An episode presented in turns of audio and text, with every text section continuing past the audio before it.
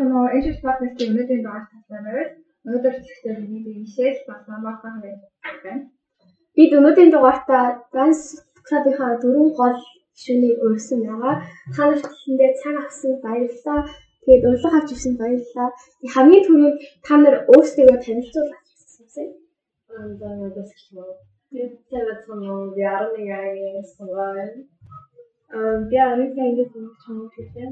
11 яагийн юм байна. 11 яагийн гэсэн байна. Тэгээд бид тэр dance club-ing шүү. Бид тэр энэ хадуур ангиас хойш dance club-ыг авч явж байгаа.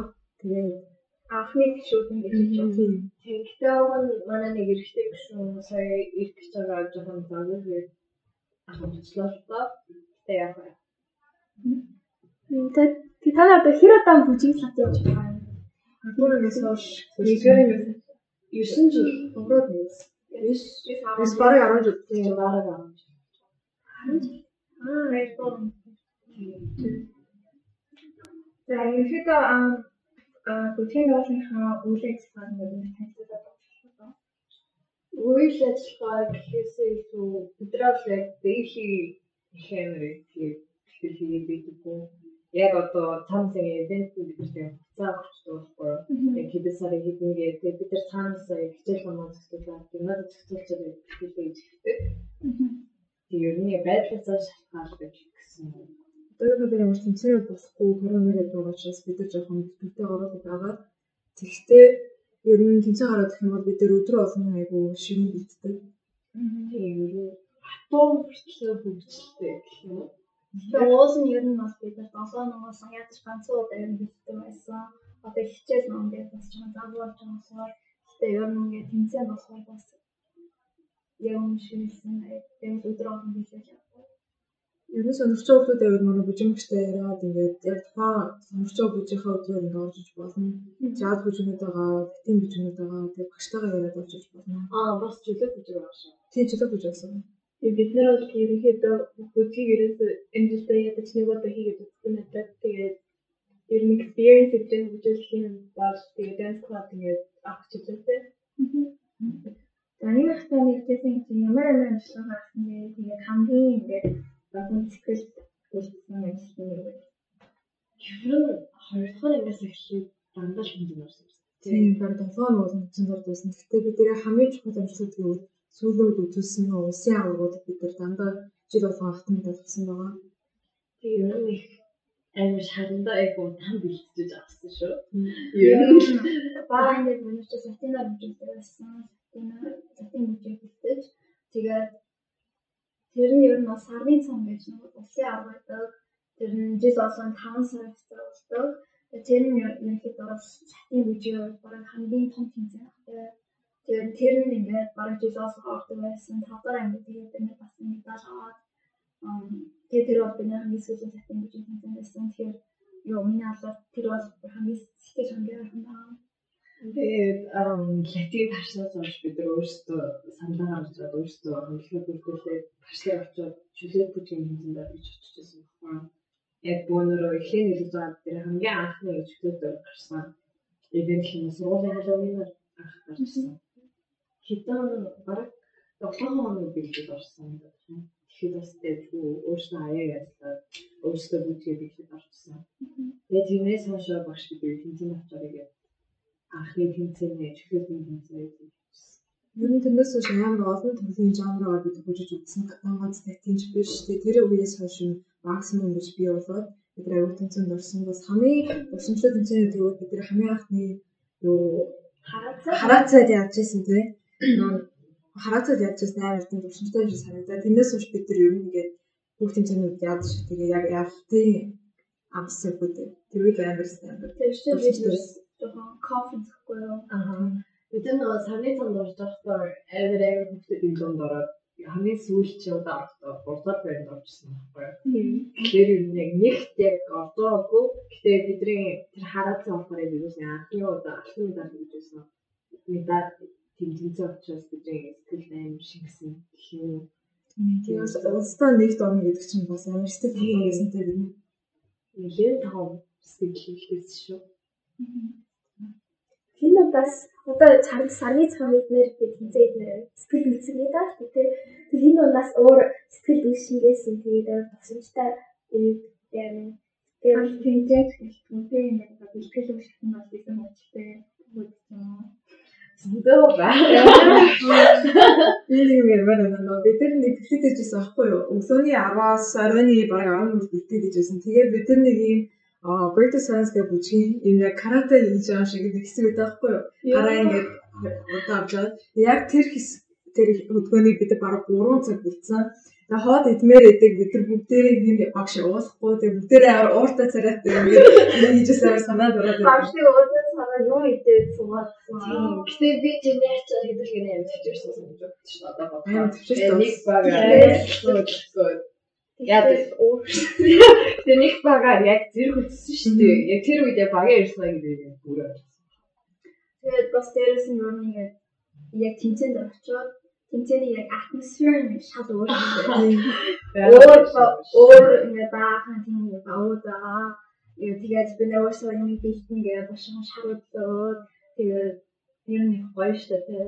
Энэ олон яг олон төрлийн өөр хүний дотор нь орно гэсэн яг тэр тэмцээнийхээ үед бол тэгээд тайзан яамаар ер нь бол хөвчлөлтэй шүү дээ. Би биндээ нэг амар санахгүй ч гэсэн зарим хүмүүстэй нэг өөрөө хүн маань танилцаа, зарим танилцаа, зарим нь санаад ер нь жоохон хөвчлөлтэй шүү дээ. Дээрээс нь баг дотроо бид нар чинь ингээд зарим нь ингээд нүрийн бодоо юмсан, зарим нь ингээд буусан ингээд сонгуултын, зарим нь цааш шууд үстэй чинь ингээд тэр ингээд амар нэг дор амар юм болсон болохоор бас ингээд Айгуу дуртай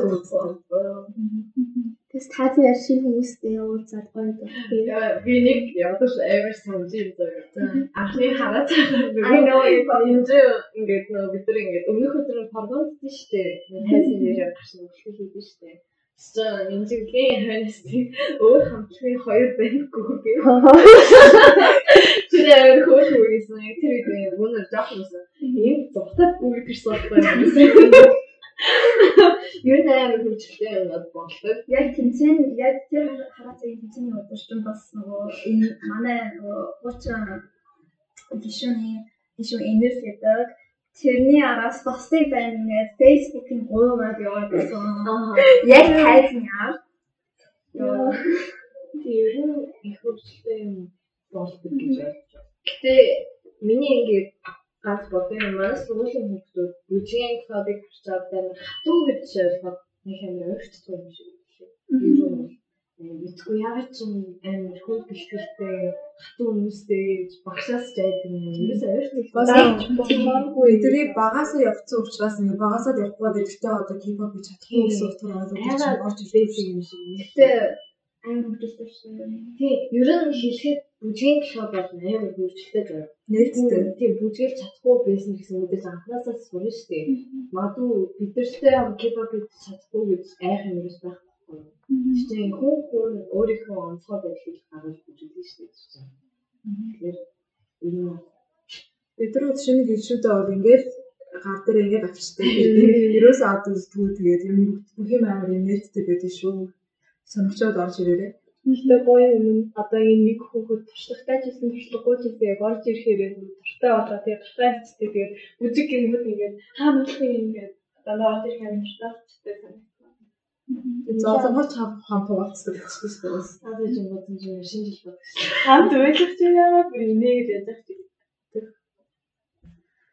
Хүчтэй байсан гэснээр бас ингээд энэ одоо олон жил ингээд бэлтгэл хийж байгаа чинь хүмүүстүүд цагаар гарна. Тэгэхээр ингээд бүжиг ингээд хичээл цахаад хамгийн хэцүү эсвэл одоо болчихсон тийм байна. Аа юм сандрах гэх юм. Яа гэвэл одоо олон жил бүжиглж байгаа гэсэн сандрал бол ерөөсөй байхгүй болдгоо. Ямар нэг тэмцээн тайз юм хас юм ер нь удаан сандрал өгдөг. Яг анхны удаа бол бол бүр амар санаж байсан. Салуулаад Тэгээ багш өдөр нөгөө нэг Тэрнээс хойш тийм бол цаанаас тийм би ингээд сонирхол болсон юм дэмж авсан шүү дээ. Тэгээ тэрэндээ амар зориулсан. Одоо дээрс нь бид нэг хоёр жиг коронавирус одоо тайзан дээр гараагүй. Ер нь жоохон тайзны сандралтай байгаа.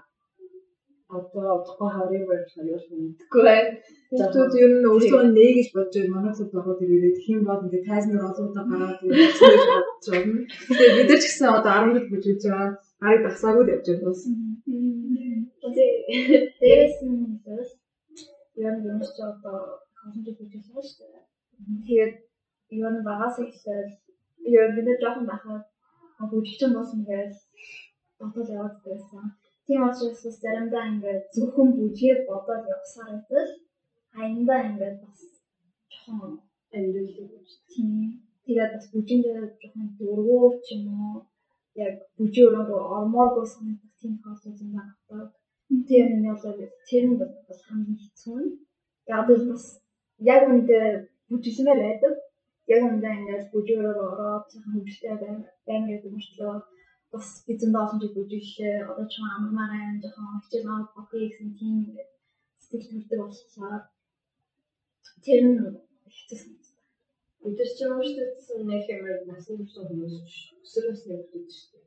Өөрсдөө яг нөгөө өсөр насны синдром лөө амар юм уу гэхлээр тэр үедээ бид амар зовх гэхээс их амар тийм нэг юм мэдхгүй байдалд орсон гэх юм уу. Тэг хэсэгний бөөнөрөө нэг үгээ хайсан байхгүй. Яагаад гэвэл өөрсдийнхөө эмоцныг хийж мэдхгүй, юу хүсэж байгаагаа мэдхгүй. Бүгдээр нэг хэсэг удаа хайж үзчихсэн. Төрцөлтөө. Тийм. Тийм мэдрэмж аваад бөөнөрөө нэг харж үзчихсэн. Гэтэ цаа мэдсэн л тээ. Гэхдээ ер нь бид нар одоо бүжиг хичээж байгаа. Тэгээд яг ирээдүйн бүжигчин болохгүй одоо өөрөө мэрэгчлээ болох ч гэсэн энэ бүжиг гэдэг спортыг одоо бид нар таньж мэдсэн тань баярлалтай.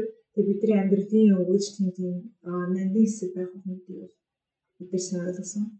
Одоо ингээд бидний талхааргүй нэг хэсэг одоо болчихсон. Одоо ингээд 10 жил ингээд бүжиглчтэй яаж ийсэн ч биш гэж. Ер нь нэг баг байна гэж өөрөө амар байна. Би бинийгаа тань хамт багаар ажиллах нэг амтай би бигээ тасгын зовлон туулна. Чингээл энэ амьдралыг чинь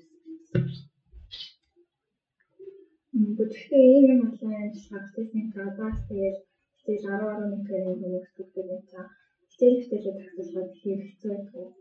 Бидний хэцүү байсан бид нар тэмцээнээс ингээ орой 5 тэмцээнүүд нь Тэгмүүд орой 2 цагт гэртээ ирээд ингээд нэгэн сургаад тэгээд одоо яг маш даад чивтэй гэсэн. Тэгээд бид тэр амар онц өгдөг учраас ингээд амар гинтээ анхаардаг. Тийм учраас бид нар амар ингээд шүнжигээс шүү даадгаар хийдэг гэсэн хичнээн хэцүү байсан ч гэсэн бас тэгээд даваад болсон. Бага ингэх ингээ манай ангийн багш нарт заримдаа за чинь дасгал хийх шаардлагагүй. Яг тэнцээ тэнцээдэг тэмцэж байгаа болохоор заримдаа тэгэж хэлчихдэг Гэтэ мэдээж дунд ахлаа нэг орон тийм үү. Дунд ингээд тоохоо гэлчтэй байлээ. Тэрнээс бол нэг удаа муудах. Орон гэдэг тэмцээн чинь нөгөө яг ажлын өдрөд тохиолддог. Яг дөрөвт өдөр тах өдөр болдог. Тэгэхээр бас хичээлээ таслана гэж бас юу хичээлээс шүлээн гэж бас нэг юм болдог. Хүч авна. Тийм тэр чинь бас нэг хэцүү байдаг. Дээрс нь зүгээр юу тэмцээн ингээд бэлтгэхийн тулд бас их цаг зарцуулж байгаа юм чинь юу дараа нь хүч аавн гэж Гэхдээ ийм сэтгэл гаргаж байхад бас жоохон онцгоос ханд тийм шиг надад санагддаг. Жоохон бид нар ингээд бүх юмаа ингээд зарцуулаад яаж байхад манай сургууль бид нар ч одоо төсөв гаргаж өгдөггүй. Хүчний одоо мөнгө гэхэд амар мөнгө гардаг. Тэгээд сургуулаа төлөөлөөд олон улсын хэмжээнд орж байхад ерөөсөө нэг шүрэг гаргаж өгөөгүй бид нар тэр нь амар ингээд сэтгэл гонсон санагдсан. Тэгээд энэ нэг шүдэн тохиолдол биш амар олон удаа барыг бид бүжиж тэр хугацаанд тэр чигтээ ямар ч бидний дэмжиж байгаа хүн санагддаг. Гэхдээ тэмцээнд ороод ингээд шаналаа аваад ирэнгүүт бидний бол ингээд өө ямар мундаг юм бэ гэж багтдаг. Гэхдээ магтж байгаа ч гэсэн бид нар жоохон тусламж айгүй хэрэгтэй байдгийг сургууль ойлгосон гэж бодсон. Ялангуяа хоол ундны асуудал амар хэцүү. Бид ингээд орой хүртэл бэлддэг. Орой бэлдэж штэ мэдээж ядрын хичээлээ тараад бүгдээ амар хөвлөл бүгдээ гараад хөвлөл зарим мөнгөгүй үеч байна. Тэгээд хоол идэхгүй гэртээ хайрдаг үе байдаг байсан. Яг л нэг эцэг эхчүүд ч юм уу бид нар өдөр болгон гадуур хоол идэх шүү дээ. Би энэ мөрөө. Тэгэхээр амир заримдаа бид нар тэгээд бүр ингэ 11 цаг сургууль дээр үлддэг. Сургуулийн хоол идэх санагддаг байхгүй. Бүр 11 цаг сургууль дээр аа. Ер нь ирээдүйд бидний төгсөн ч гэсэн манай бүжийн клубыг ингээд сургуулийн дэмжиж өгөөсэй гэж бас хүсдэг. Ийм бол юм санагдсан юм. Сургуулиас ч гэсэн дэмждэг нь зүгтээ ер нь суралцаад гэсэн тэгээ бүжийнхаа хийхийн хөдөлмөр хийх ингээ хүмүүс аргасан гэдэг энэ подкастээс л сонсоод ойлгох гэж бодчих. За тэгээд үз одоо бид нар дурсан дээр танаас ярьсан одоо бүжиг ингээ яаж ингээ өөрчлөн өөрчлөлтөн ингээ тэгээд одоо өөрийн чинь ингээ төвийн одоо амьдрал яаж хандах юм уу тэг ямар нэг юм яаж хандах юм даам тэгээ бодол бодол юм эсвэл юм. Юм тууштай болох юм. Тийм цаан чанар юм нэмжсэн өөрөөч сайн ямар ямар цаан чанар нэмжсэн бэ ана хатуужид харьсан гэж боддог. Үздэг янз бүрийн юм төсөвтэй байхад тусдаг одоо бүжгийн хөдөлгөөний гэж хэд мянган дахин ингэж татж байгаа шүү дээ тэр шиг хичээлэж гисэн сайн ингээд төвчээштэйгээр ингээд судлахад бас тийм хөө зам бид нар төлөвшүүлсэн гэж бас боддог. Тийм тэгээд одоо бүжихээр ингээд маш олон хөдөлгөөн ингээд өөр өөр тийм тоонуудтай тэгсэн тэгээд тэрнээс нь шалтгаалаад техникийн үсэн магадгүй илүү сайн бол юм шиг ялээ. Надад яг тэр нь яг анзаарах юм болохоор тэгээд тэрнээс гадна бас ингээд бид нар чинь багаар ажилладаг юм чинь бас багаар сурах шаардлагатай. Мэдээч юу багийн болсон ч адилхан биш. Өөр өөр зам чанартай. Тэгэхээр бид нэр бие биенээ ингээд зохицож, тэгээд биенээ яаж харилцаж ингээд ажиллахыг юу сурсан. Тэгээд бид нар ч бас зөндөө хэвдэж мэддэг ингээд явсан шүү дээ. Тэгээд одоо би надад бас одоо тэгээд арай биений ойлгох болсон. Тэгээд бидэрт ер нь хамгийн чухал нь хам амар баамаас хариуцлага өгсөн гэсэн юм. Бид нар яг өөрсдийнхөө насны хүмүүсийн яаж бодож нэлээ хариуцлагатай хүмүүс байдаг байсан. Одоо ч юм ер нь элнэр хоолны хичээл бүх ядрах одоо юмудад зохицуулах хол өөрсдөө бие даасан. Тэрнээс тэрнээр нэмээд юм дээр нээлттэй болсон. Яа тэгвэл бид нар өөрсдөө олон жанр жанрыг ингээд биенээ суулгах хэрэгтэй байсан болохоор мэдээж нэг юм дээр тогтоож чадахгүй бүх юм нээлттэй байх хэрэгтэй. Тэрний хачаар хүмүүстэй чинь хурдан ойлгохтой юмыг хурдан ойлгох сэтгэл үүсгэж. Би чинь та нарын одоо энэ олон жилийн хөдөлмөр тэгээд нэг тийм ингээд шинэ хүмүүсийн нээлттэй хүлээж авдаг санагдаж үгүй олон зав гаргаад авах гэж байна. Тэгээд одоо хамгийн сүүлд юу гэвэл та өөрсдийг одоо өөрсдөө нээж яас өөр хүмүүстэй уулзах зүйлс зүйлсээс зүйлсээс шалтгаална одоо бүжгийн клуб орох орно гэж санал өгнө гэж бодчих. Бас нэм ямар шалтгаанаар орно гэж санал байна.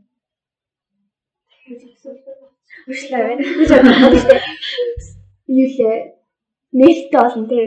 Одоо илүү Америк жанраа бүжиглж тогтоох хэрэгтэй болохоор нээлттэй болно. Тэгээ бас өөр багийнхан гишүүнтэйгээ зохицуулж, зохицуулж тийгээс найз болоод тэгээ өөр хүмүүс бас карьер ард найз болоод бас тиймээс өөр шалтгаан байна уу? Бүжгийн клубд орох. Тэгээ ерөнхийдөө бол нөгөө бүжгийн клубд шинэ хүмүүсийг оруулахыг яах вэ? Хамгийн юу гэх юм бэ? Өөрсдөө олж мэдэх дээ. Бид нар бас бүжгийг ингээ бүж олон жил бүжснээрээ өөрсдөө олж мэдсэн яг ямар одоо зан чанартай юм бэ? Би яа юу хийдэг хүсэж байна вэ? Би одоо ямар зорилготой юм бэ гэдгийг бас аюул боддог. Тангац бүжигч биш ер нь ямар ч төрлийн зүйл хийсэн ч гэсэн ирээдүйд тэрийг одоо төлөвшүүлсэн гэж бодлоо. Шууд утгаарч бүжигч ирүүл шүү дээ. Бүжиг юу бүжигч бас яг хөвгөлч юм дээ. Тэгэхээр мэдээж ирүүл мэдээж чанга хөгжүүлнэ тэ сейвэ. Юу бүжиг гэдэг зүйл чинь өөрөө цаанаас нь аваа юм байна. Ер нь ялангуяа хүний эмоцноор амар ажилладаг. Тэгээд хүний эмоц бүжиг илэрхийлж болох гэх юм уу. Жишээлбэл заримдаа хүн хүн хийлмэг байгаа зүйл ч юм уу. Эсвэл амар хэцүү үедээ бүжгээр өөрийгөө илэрхийлж болдог гэж би боддог. Заримдаа хүмүүс ингэ өөрч маш өөртөө юм биш тийм. Би бол яг тех үедээ шүү бүжгээрээ яг өөрийгөө илэрхийлэх бүжгээр стресс тайлбар. Тэгэхээр ер нь хүнийг одоо үгээр биш ээр илэрхийлэх болно гэж боддог уурлаг гэж би мөн бүжиг бүжсээр эзэж цаг одоо ингээд хуцаар өрнөж байхгүй бүжиг төв дорж ирээд чиний хөдөлгөөн одоо хэдэн удаа хийсэн ч гэсэн энэчээс ямар нэгэн сурчдаг ерөөсөө цаг өгөхгүй гэж хэлж байна. Ямар нэг юм заавч сууж байна. Тэрээс нэг ямар зайгаад ах юм бол. Бараг гихээ хөдөлгөөнүүдийг хүүхдүүд нь өөрсдөө биедээ зараг шүү дээ. Бүр хөгжлөө тэрүүгээрээ ер нь би бидгээ танилцаад найз болчихсон гэж бодсон. заавал мэрэгшлийн бүжиг бүжигч нар шаардлагагүй шүү дээ. Анхан төвшин байсан ч бас илүү суралцах болно тийм. Ороод анхны төвшин бүгдээсэн ч гэсэн тайзан зур гараад өөрөө нээж болно гэж би бодож байгаа. Би угаасаа бөөнөрөө л хамтдаа юм шиг үнхээр хөгжлөө зарагдсан юм гэж. Аа бүжигч миний зүгээс бүжиг талаар одоо сонирхоод ороорой гэж хэлье. За тэгээд аа манай подкаст ирсэн дөрөв өндөр хөрхөд баярлалаа. Баярлалаа. За ингээд өнөөдөр эпизод болчихлоо.